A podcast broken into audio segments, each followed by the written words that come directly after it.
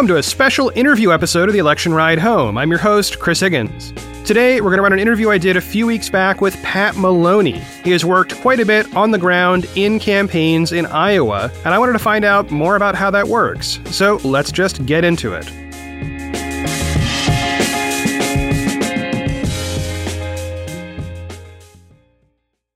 Pat Maloney, welcome to the Election Ride Home. First up, can you introduce yourself and give me a sense of your work in the past with campaigns? Sure. Thanks, Chris. So my name is Pat Maloney. I live in D.C., but started my career in 2002 working at governor's rates in Oklahoma and spent the preceding 6 years working on electoral politics here in the U.S., across the country, including two presidential races and, more importantly, two caucuses in Iowa, and have spent the last decade or so here in D.C. working at the Treasury Department and now as a public policy consultant. So happy to talk to you today. Groovy. I mean, I'm hoping what we can get today is a sense of what it's like to be, especially on the ground in Iowa, right?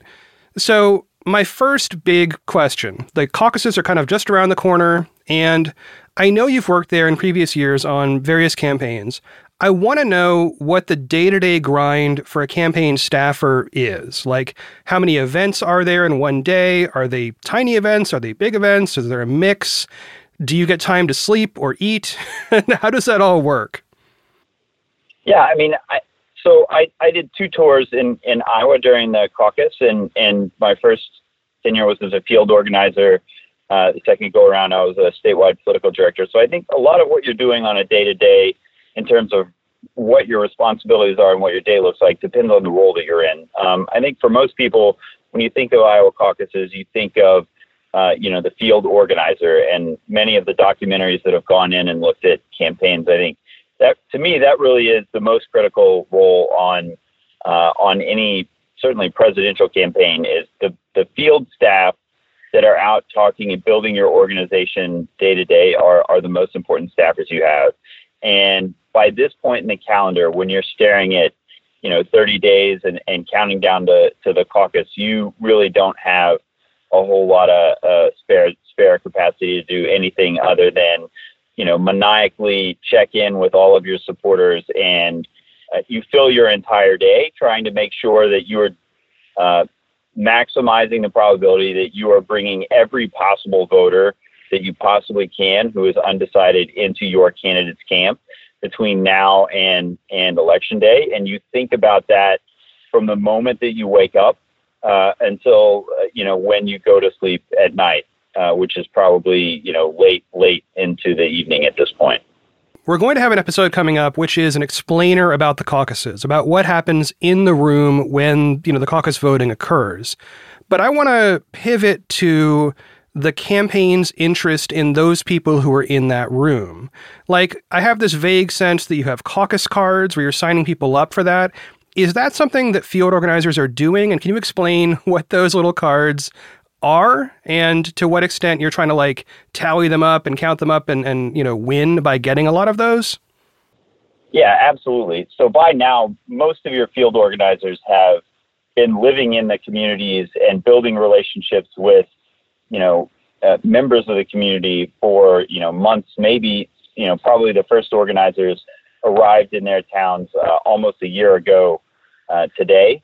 And so they know more about their communities in Iowa at a granular level than you would know probably about your hometown. You know who votes, where they vote. You have been grabbing coffees and going to church events, going to Little League games with people inside your community for almost a year now. And if you're doing your job, you have built up in every one of the precincts in your predefined area, a lead volunteer contact. And by now, your days are spent connecting with all of they're called precinct captains. They're the most important thing that you can find. And you are working with those precinct captains and your other identified supporters. Those are Iowa residents who have confirmed to you that they intend to caucus for your candidate and are taking the next step of reaching out to their friends and neighbors to build the number of people who are going to show up inside of that caucus room to caucus for your candidate. And so in addition to reaching out for additional supporters, you're talking to all of the known supporters that you have identified over the last year to make sure that they have thought through logistically, how is it that you are going, do you know where your caucus location is? Do you have a plan in place for how you are going to get there? Particularly for candidates who are relying on, you know, younger caucus goers or first-time caucus goers, it is critical that you are, you know, having these conversations to where people are putting a plan in place. Because in Iowa, as you know, it is not just showing up at a ballot box and checking a box. You have to devote, 2 hours, sometimes longer, to get yourself to a location and stand inside of a room with your neighbors and make your voice heard for the preference of your candidate. You're also working through and training these individuals on what are the things that they should be saying to people who show up at the caucus as undecided to get them to come support your candidate. You're also arming them with specific talking points for let's say that another candidate doesn't have enough people to be viable. You want to train them so that they know what arguments probably would work the best to bring those supporters of each other specific candidate over into your camp when the time comes. So I think if you're a field organizer right now, your days are spent managing your volunteers. So you're continuously, by this time, hopefully you have enough volunteer support that you are simply managing the calls and the door knocks that need to be done. That is just ongoing work of any campaign and making sure the data from all of that voter contact gets back into your system so that you can update your list and better target your resources so that you're spending your time, your volunteers' time and your time in the most efficient way possible between now and caucus day. And also setting up meetings with your precinct captains and other supporters to make sure that you have a plan for each of your precincts. You know where you're strong, you know where you're weak, and you're having to make tactical decisions about where you're going to be deploying the resources that you can get. That's your own time.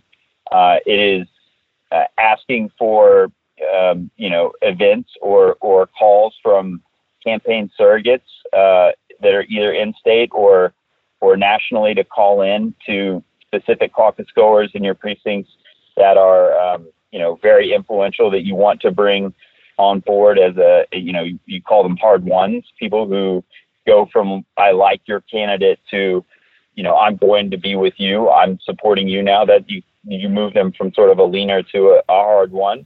Mm-hmm. And you're trying to bring to bear all of the resources of your campaign nationally to help juice the numbers and get every last supporter you can in Iowa. I remember, in 2004 when I was there, we had, 3 or 4 folks from, I was working for John Edwards at the time, his foreign policy advisor in his Senate office was, from Omaha, Nebraska. I was based out of Council Bluffs. And so, for the last 2.5 weeks, this individual had worked out of our Council Bluffs office, and we just handed him sheets of people who had said that they were concerned about, foreign policy to call through, undecided foreign policy interested caucus goers. And so in between, like, hopping on debate prep calls and calls where he was preparing the Senator Edwards at the time to do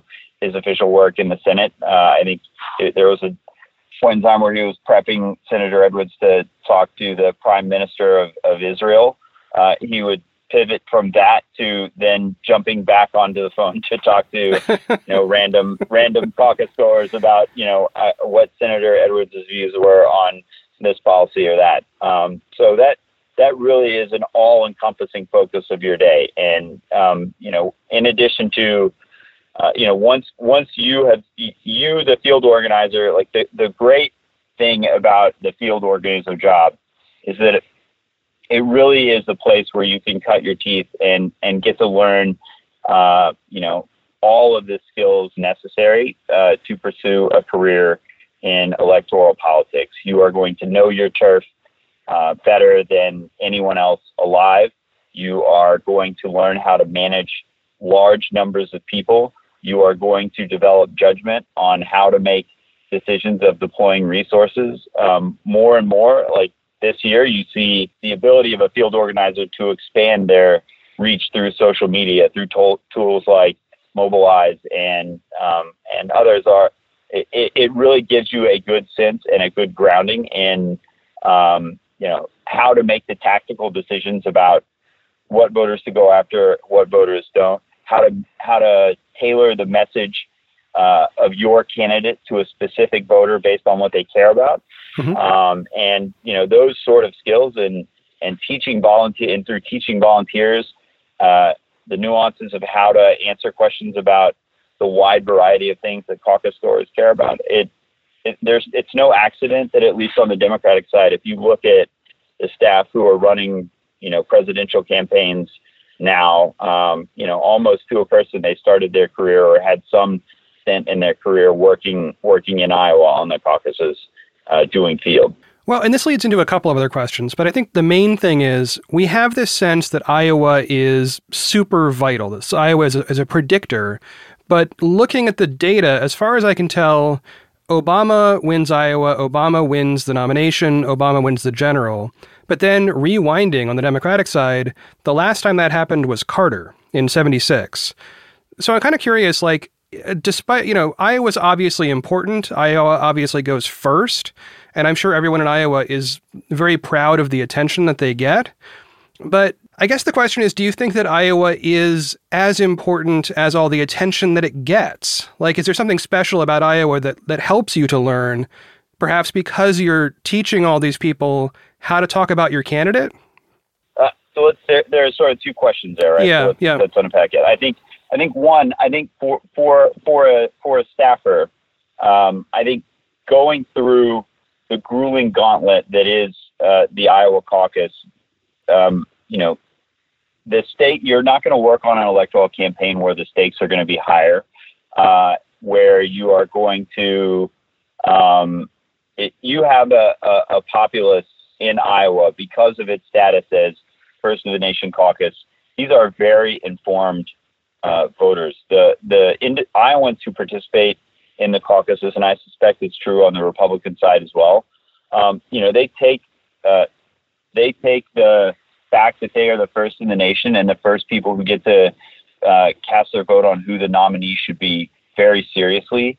And so, in my experience, having worked in campaigns across the country, I can't think of a more informed electorate as far as being very thoughtful and having substantive questions to ask candidates. And I think it is on the second part, it is a good and healthy thing having Iowa go first. It is a small population state, but it is impacted by a lot of things that a lot of decisions that are made by the president. Its economy is heavily dependent on trade. It is a good and healthy thing that candidates have to go out and meet small and have conversations with small numbers of voters. I think if we were in a system where, you had some of the larger states go first that had higher populations, those are campaigns that could be done, solely by raising lots of money and running, TV and internet ads. And I think that the process of making candidates go through and have conversations with Iowans, and the same goes for New Hampshire and South Carolina and Nevada, having conversations with individual voters, and to have to flesh out and discuss and defend the policy positions they've taken.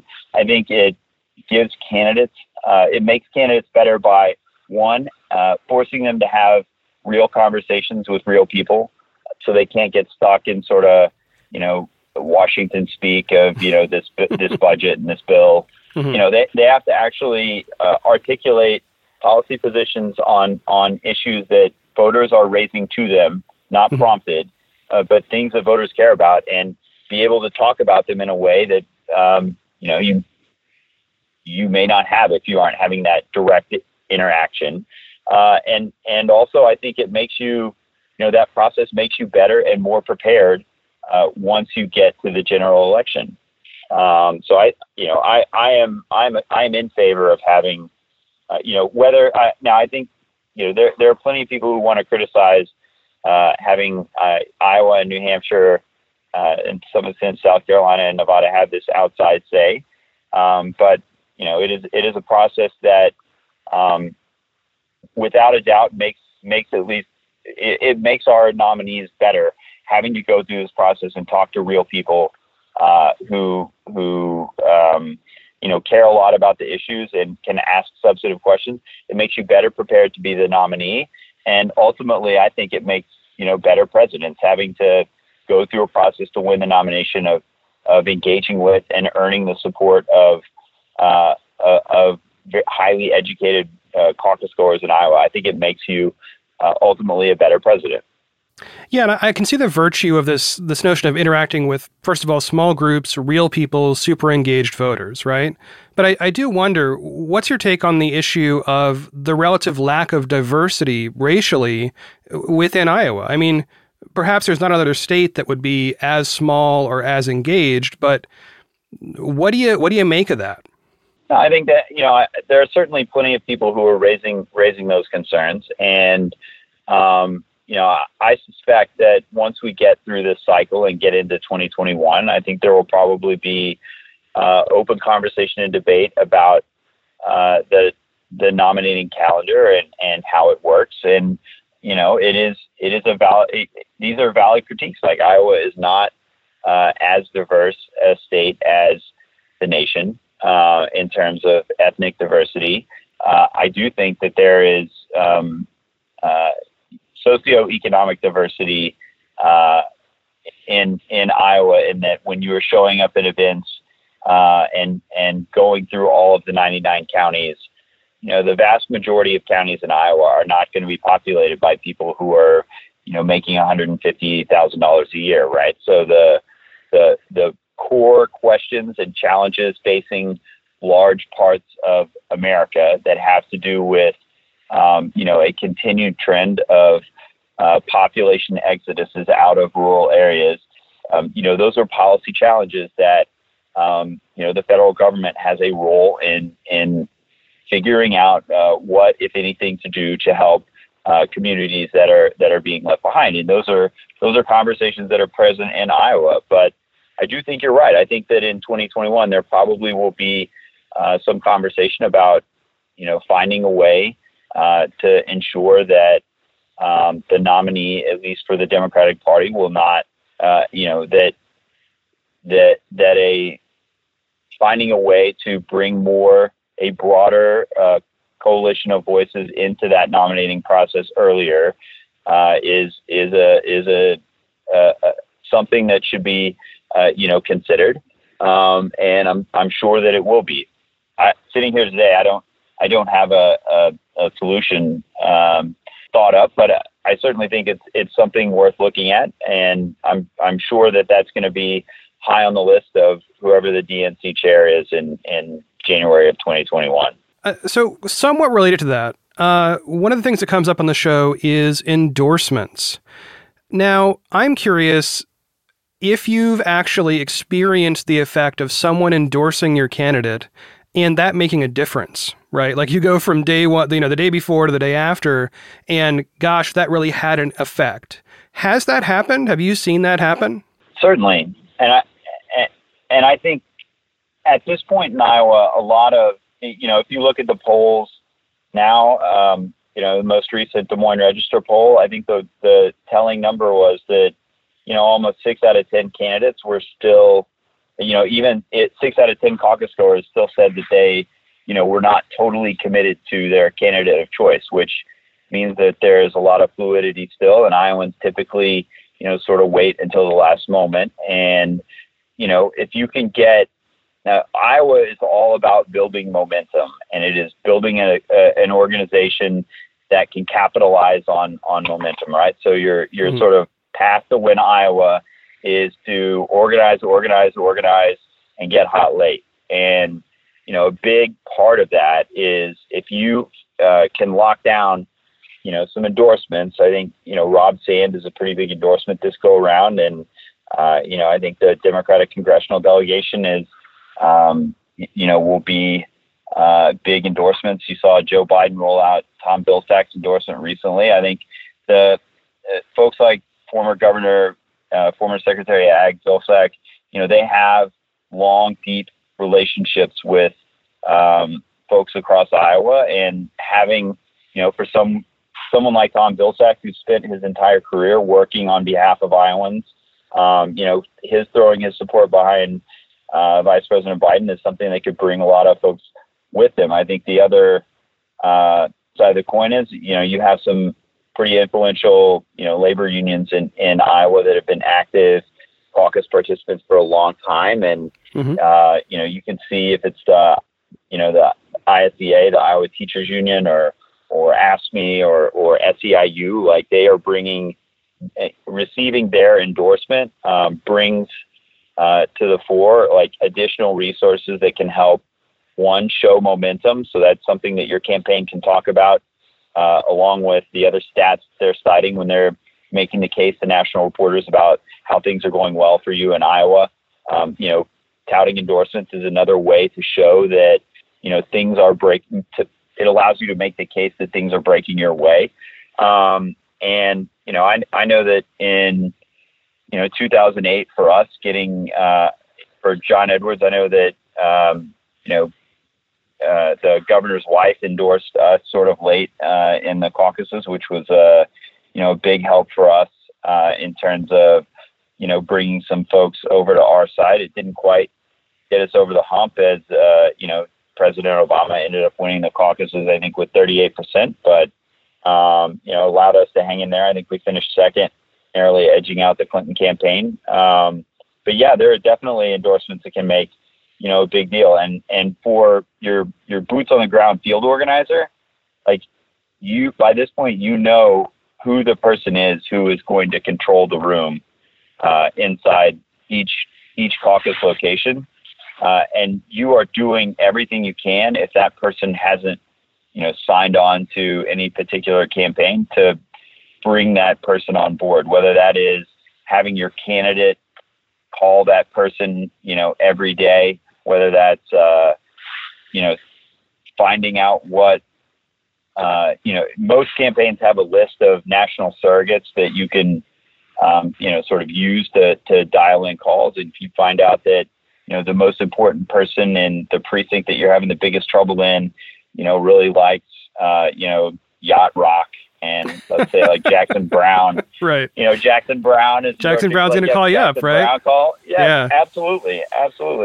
And I know that, you know, in 2008, like when Oprah endorsed Barack Obama, like, yeah, that was an enormous deal. It yeah. was just because of the ability of Oprah Winfrey to draw, you know, a crowd, and, you know, Paul Tewes and Mitch Stewart and that crew that were running the Obama campaign in Iowa in 2008, you know, they were great, and they were prepared, to handle getting 20,000 person crowds. And more importantly, were prepared to, capture the information of all of those individuals there and immediately throw it back into the grinder that was, you know, the day-to-day vote of contact. Like, right. Just getting 20,000 people doesn't matter to a rally, doesn't matter if you're not actively capturing data from those attendees and then immediately getting back to them and finding out who's going to be for you and then bringing them in as a part of your campaign. And, you know, I think, to their credit, I think the Obama campaign did an amazing job of that in 2008.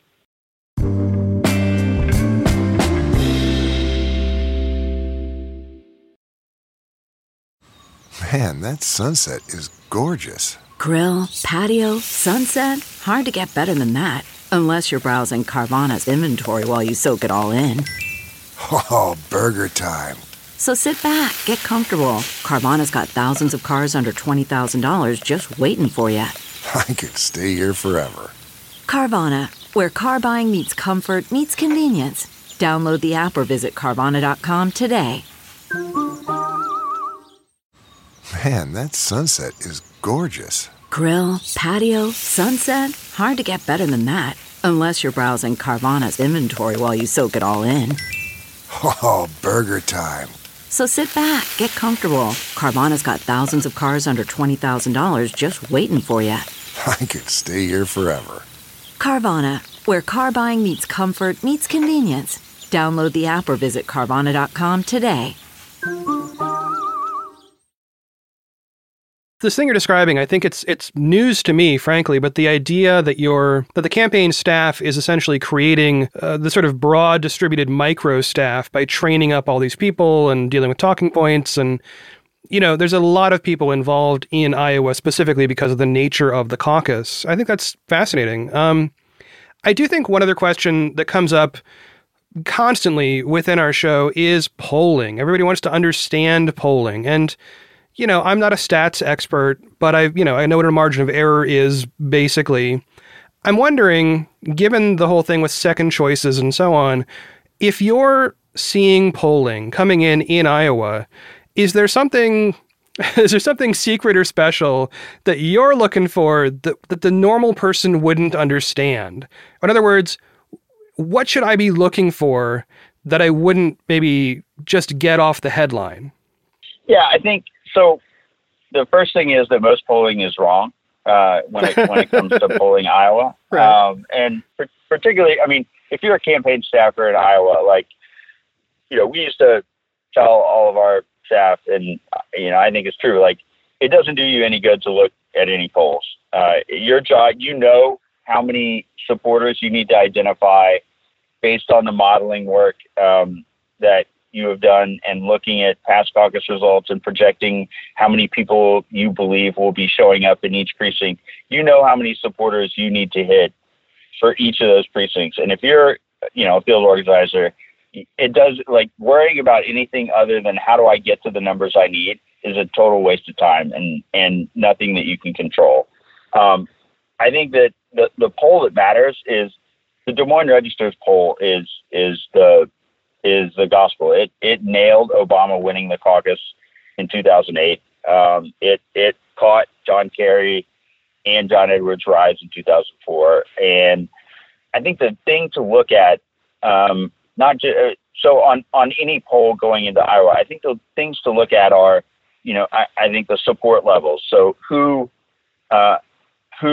support is soft and whose support is moving. I mean, the interesting thing in the most recent slate of polls coming out of Iowa that you have seen that has been a constant is that, Bernie Sanders' support doesn't really go up or down, but it is rock solid. Mm-hmm. He is, somewhere in the low 20s. And, I would be surprised if his numbers, moved off of that. The people who are with him, period. And so I think, to me, that's one of the things that I look at to see, sort of the shape of the race. I think the other thing is that if you had been looking at, some of the numbers of favorability and, who is open to sort of a second chance, I think you would have seen in those numbers, the rise of Mayor Pete mm-hmm. coming as early as this summer. I think coming out of the Des Moines Register, soapbox appearance during the Iowa State Fair, I think his campaign has been, just really, really impressive coming on. And I think that I would watch Amy Klobuchar's numbers and see, which way she is going. She is someone, as a neighbor of Iowa, that, understands the state really well. Iowans know her. They have seen her coming into the state since she was elected to the Senate in 2006.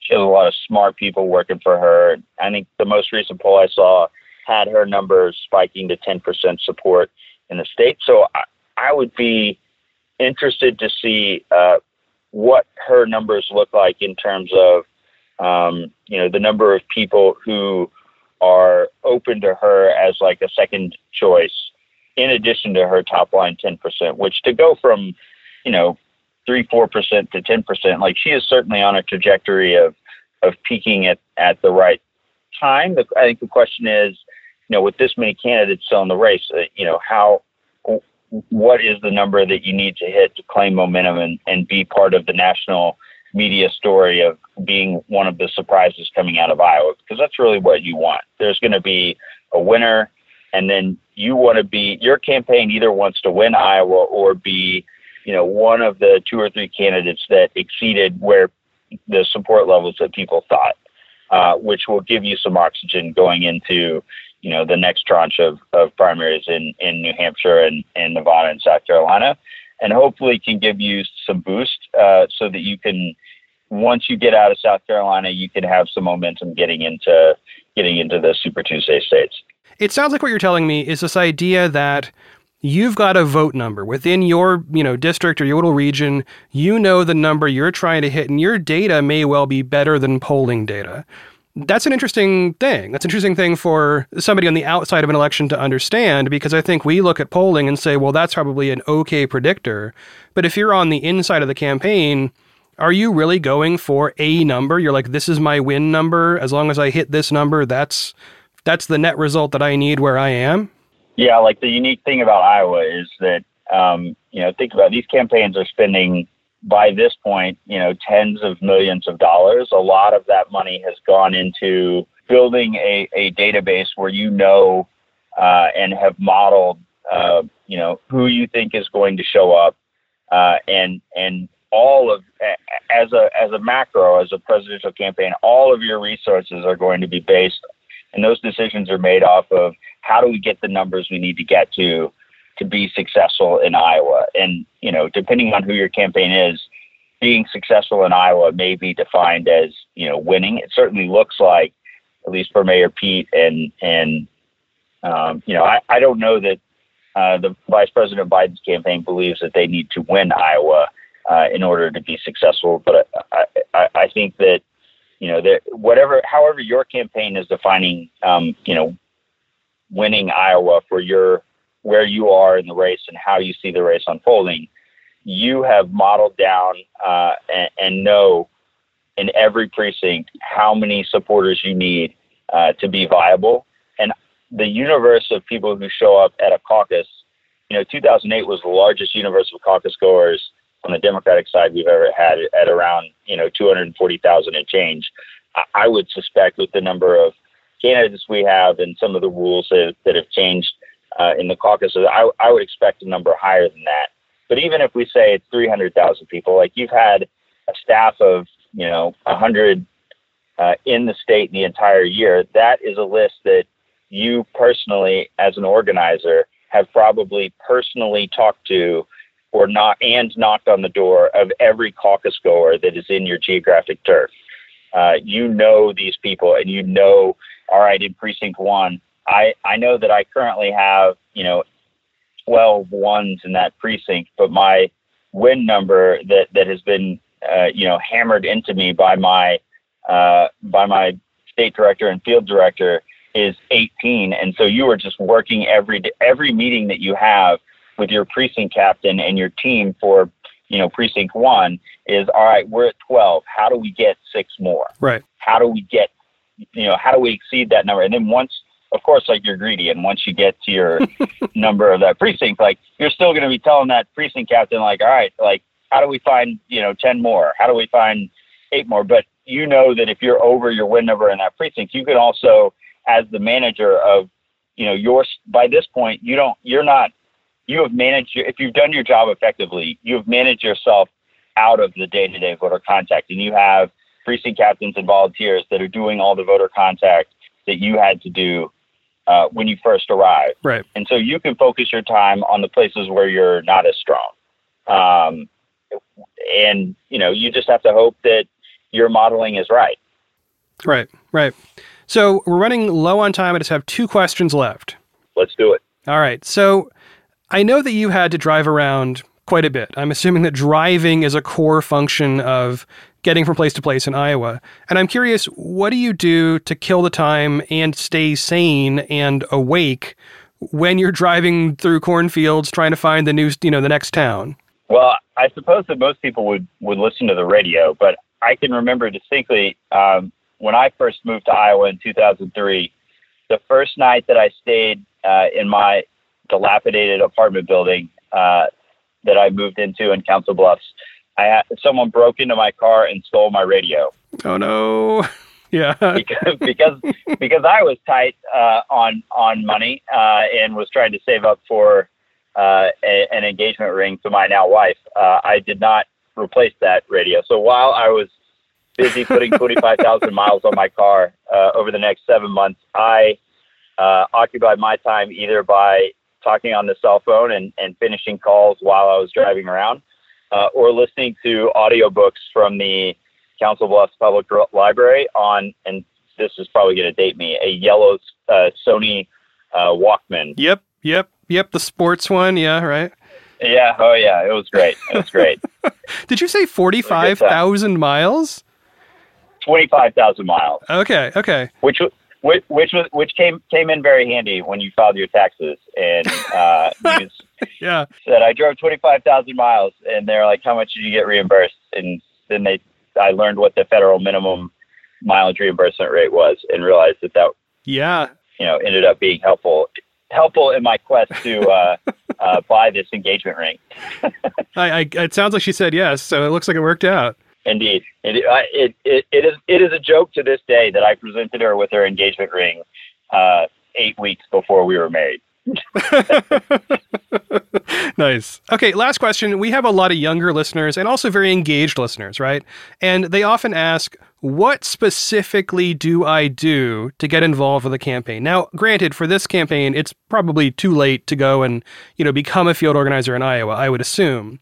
But from your perspective, if you're somebody who's out there who really wants to support candidate X, and they're not just given money, they want to get involved, what specifically would you say they ought to do? I think for people who are college age that have the ability and the desire and have a candidate that they want to support, every candidate would be more than happy at this point to set you up with a place to live. If you could get yourself to Iowa and be there for, the last stretch run, those volunteers that come in at the last, for the last stretch of the caucus are, people that, are really invaluable in terms of, helping to make sure that all of the work gets done that needs to get done. It is through apps like Mobilize. You don't have to drive all the way to Iowa or fly to Iowa. You can connect with your campaign of choice and get plugged in and, download. I'm sure that each campaign has their own app that will allow you to call caucus goers or call volunteers, from right where you are. And I would, recommend you do that. It's great. It is. The Iowa caucus is one of the places where, if you want to talk about what representative democracy is and what makes our country great, it is like the one place where, you are going to be making calls to people who can honestly tell you that they've never voted for a presidential candidate that they did not meet and shake their hand. And if you want to do your part for helping your candidate out, finding a way to help out with and pitch in with the efforts that are going on in Iowa, or, if you're in the Northeast, New Hampshire or South Carolina or Nevada, now's the time. And I'm sure every candidate out there in their campaign would be more than happy to put you to use. And so I would say just go to the website of your favorite candidate and find the volunteer link. And I'm sure that, it will put you in touch with the people you need to talk to so that you can start making calls, or if you have the ability to set you up with housing so that you can get into one of these early states and spend your winter break, talking to caucus goers or primary voters in New Hampshire or South Carolina. So this is crucial. It sounds like what you're saying is it is not too late. With only weeks to go, you could still make a difference. You go click on the Get Involved link and go for it, right? Now's the time, because once Iowa happens, I think a lot of the candidates are going to realize that you know, this isn't going to be their year. So if you feel passionately about one of your candidates, no matter where they are in the polls, like, now is the time to jump in and start helping. I think the most important thing is that if you're at all interested in politics and you feel like, you know, you want to get involved and you want to do something, you know, you have a unique opportunity between now and the Iowa caucuses to play an outsized role in who the Democratic Party is going to select as their standard bearer in 2020. So if you want to be a part of that, your biggest opportunity to make a meaningful difference in who that candidate is to find a way to get involved in Iowa, like, now. Right on. Thank you, Pat, for joining us on the show. And I guess I'll let you get back to the rest of your day. Appreciate it. Thanks, Chris. Well, that is it for the first interview episode of the Election Ride Home. I'm curious if y'all want to hear more like this one. You can send me that message on Twitter, @ChrisHiggins, or if you're more of an email person, just find me on chrishiggins.com. There's a contact form there where you can just email me directly. As always, thanks for listening, and I will talk to y'all after the holiday break.